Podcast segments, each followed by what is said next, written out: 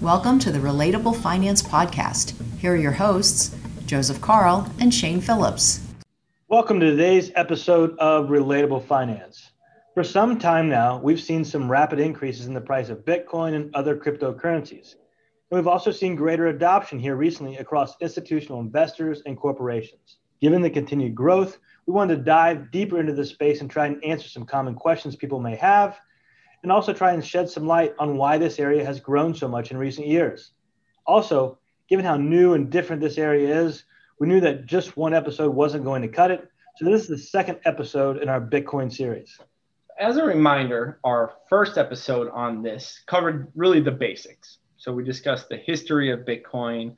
We went into a little more depth about blockchain, essentially the, the technology behind Bitcoin, how that works. We talked about cryptography and just generally how the whole process works. But that was really just the tip of the iceberg, and there is so much more to discuss.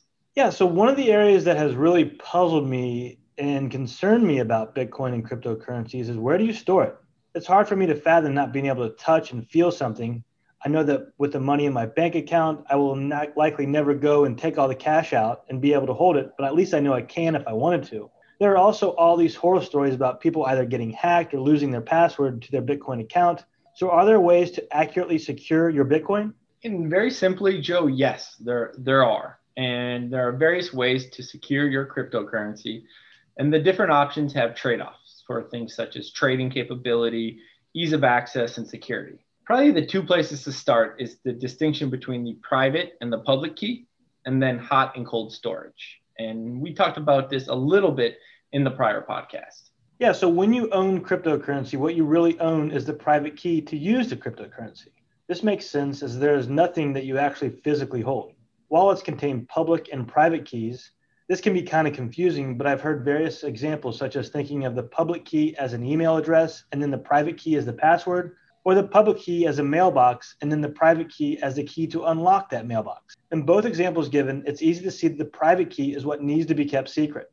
Hot storage refers to digital wallets where you can store, send, and receive digital tokens. Hot wallets are connected to the internet and because of this are easier to hack if hackers can obtain the private key. Again, if they can obtain the private key. These are more ideal for people that are day trading currencies or when you need more access to it, but less ideal for long term storage. Cold wallets are not connected to the internet and therefore much more difficult to hack. These can be hacked anywhere from writing down the key code on a piece of paper, a USB drive, or even an external hardware. Even though cold storage is safer, you still have to protect the private key. If someone somehow obtains your private key, your cryptocurrency can be stolen. In cold storage is where you generally hear stories about people losing their password and not being able to access their cryptocurrency. Both of these different types of wallets are different from an exchange, which is where you'd actually go to buy and sell bitcoins or other cryptocurrencies. So we have a better understanding of how to store these digital assets, but how do we know that Bitcoin or other cryptocurrencies will be around in the future? Why does it need to be Bitcoin and not something else? After all, the code to create Bitcoin is out there in the open public. What prevents someone else from duplicating Bitcoin or other cryptos taking over? Well, given that Bitcoin has only been around since 2008, it's tough to say with certainty what the future may hold and how the future may evolve from here. I mean, look at how the internet has evolved and changed the world since it originally came out in the 1960s. So let's start with why having cryptocurrency makes sense to even have. That really boils down to two things, really decentralization, which we discussed at length in our previous episode, and speed and efficiency. With digital money, things can just happen faster. There have been developments and attempts to create digital currency for some time now. I mean, how many people actually use cash anymore? And my answer would have been no one until the last time Joe and I played golf and he actually paid for my lunch. Thank you. But he paid for it in cash. So the fact that that's so rare does show that the future may be a little bit different because so many transactions are now done digitally, either by online payments and credit cards. And at the end of the day, conducting transactions digitally means faster transactions and more efficiencies. But one of the challenges was that we could develop a way for there not to be someone in the middle to check and verify transactions, while at the same time making sure that no one was cheating or double counting their money. That's the role of the Bitcoin miners who solve the cryptographic codes and is what allows the system to be open and decentralized. So having a digital currency is potentially a good thing. How do we know it will exist in the same form that they are today? The shorter answer is we do not know. But there's an awful lot of momentum and infrastructure being built around Bitcoin, which in theory gives it staying power. A good analogy I heard is how valuable is Facebook if it only has one user? Probably zero.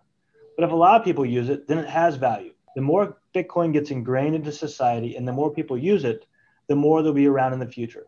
I totally agree. You you've seen the adoption coming more and more, and there is currently a lot of momentum behind it. So just a, a few things. Coinbase, which is the predominant cryptocurrency exchange, recently went public. We live here in South Florida. Miami Heat recently sold the naming rights of their arena to FTX, which is a cryptocurrency firm. There have been discussions about government employees getting paid in Bitcoin or being able to pay taxes in Bitcoin.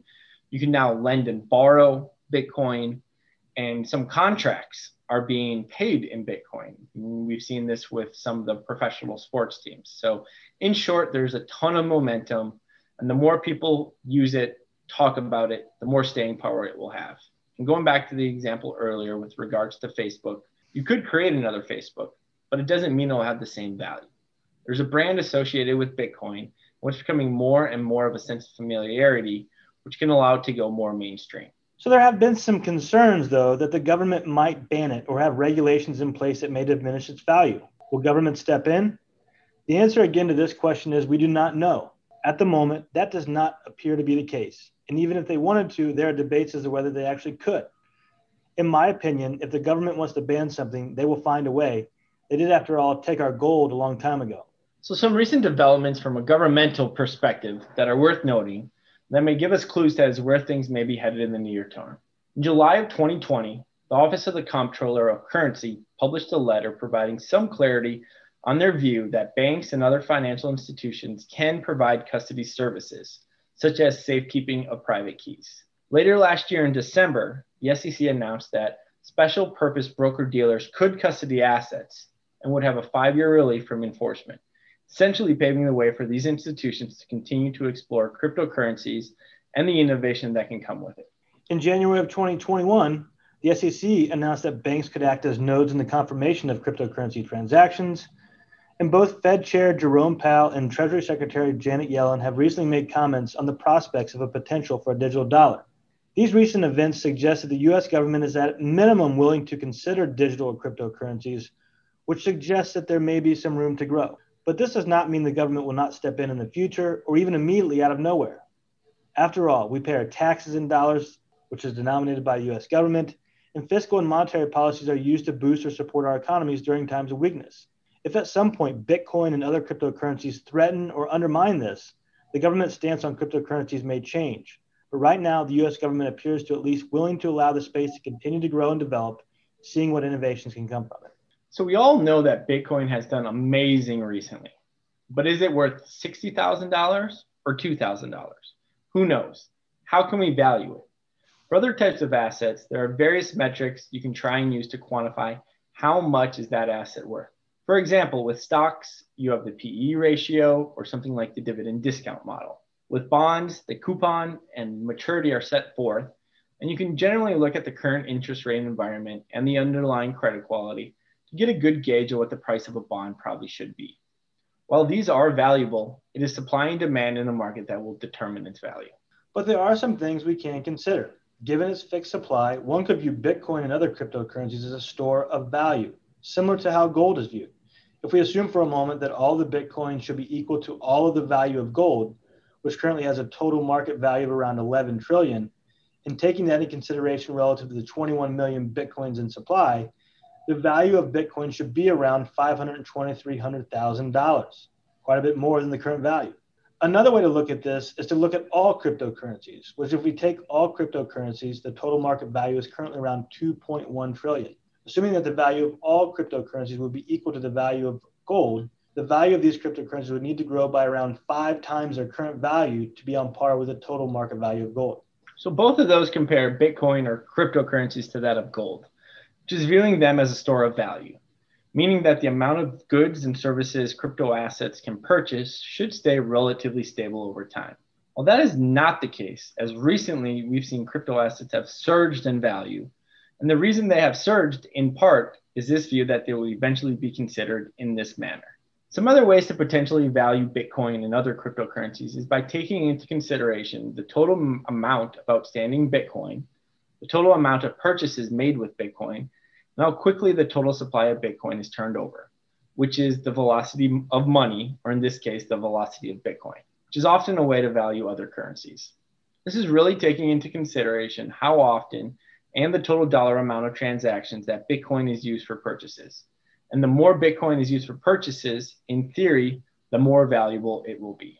Another approach is Moore's Law, which is often used to value technology companies and states that the value of an asset is equal to the square of the number of participants. Or said another way, the value of the cryptocurrencies grows exponentially as more and more users are added. And lastly, what is the cost of production? Bitcoin miners use a lot of energy to verify transactions, and the more Bitcoin is used, the higher the energy costs will be.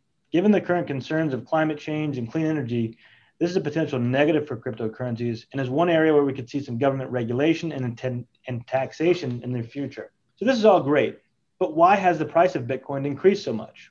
So as we've mentioned, Bitcoin was created in 2008 in the depth of a financial crisis as a way to transfer value over the internet. Since the inception, the price of Bitcoin and other cryptocurrencies have been very volatile, but we've seen substantial growth really since the onset, and especially in the last year or so. There are several reasons for this huge growth in value the blockchain technology behind it, the ability to use Bitcoin as a means of exchange, and the fixed supply of it. But a big factor to consider is the environment or environments we've been in since its creation. The reason that this is relevant is that it all started around the timing of the financial crisis, a time where the entire world economy was in trouble so central banks lowered interest rates and used other types of unconventional monetary policy to try and stimulate their economies. Given the degree and amount of accommodation, you would generally expect inflation to move higher and the purchasing power of a dollar to decrease as the money supply had grown significantly. And this accommodation was really accelerated with the global pandemic. Not only has the US government been extremely accommodative, but so have governments across the globe in an effort to boost their economies during the pandemic. Said another way, governments have essentially been printing money. Money supplies across the globe have increased. And given the technologies behind the cryptocurrencies, the greater adoption among corporations and institutional investors, further clarity on storage and safekeeping, Bitcoin, because of its fixed supply, looks like an attractive investment. So, to wrap up today's episode, we went over hot and cold storage, which are different ways to store your cryptocurrency, the benefits of moving to a digital currency, and the efficiencies with which it creates, the infrastructure being built around Bitcoin and the increased interest, what gives it staying power. Recent comments from the government that suggest that at least in the near term, that they are willing to tolerate Bitcoin crypto or crypto to see what innovations and efficiencies can come from it. And lastly, the extremely accommodative fiscal and monetary policies by the US government in response to the financial crisis and then COVID 19, which have created the perfect environment for an asset such as Bitcoin that is viewed as a store of value. We hope you enjoyed this episode of Relatable Finance. As always, if you have any questions, please email us at podcast at provwealth.com and please follow us on Twitter at Finance Podcast. Provenance Wealth Advisors is not a registered broker dealer and is independent of Raymond James Financial Services Inc. Securities are offered through Raymond James Financial Services Inc., member FINRA SIPC. Investment advisory services are offered through Provenance Wealth Advisors and Raymond James Financial Services Advisors Inc. Any opinions are those of Relatable Finance Podcast and PWA and not necessarily those of Raymond James. The information contained in this report does not purport to be a complete description of the securities, markets, or developments referred to in this material. There is no assurance that any of the trends mentioned will continue or forecasts will occur. The information has been obtained from sources considered to be reliable, but Raymond James does not guarantee that the foregoing material is accurate or complete. Any information is not a complete summary or statement of all available data necessary for making an investment decision and does not constitute a recommendation. Investment involves risk, and you may incur a profit or loss regardless of strategy selected. Diversification and asset allocation do not ensure a profit or protect against a loss. Investing involves risk, and investors may incur a profit or loss. Raymond James does not provide tax or legal services. Please discuss these matters with the appropriate professional. Past performance does not guarantee future results. Future investment performance cannot be guaranteed, and investment yields will fluctuate with market conditions. Any examples given in the podcast are for illustration purposes only. Actual investor results will vary.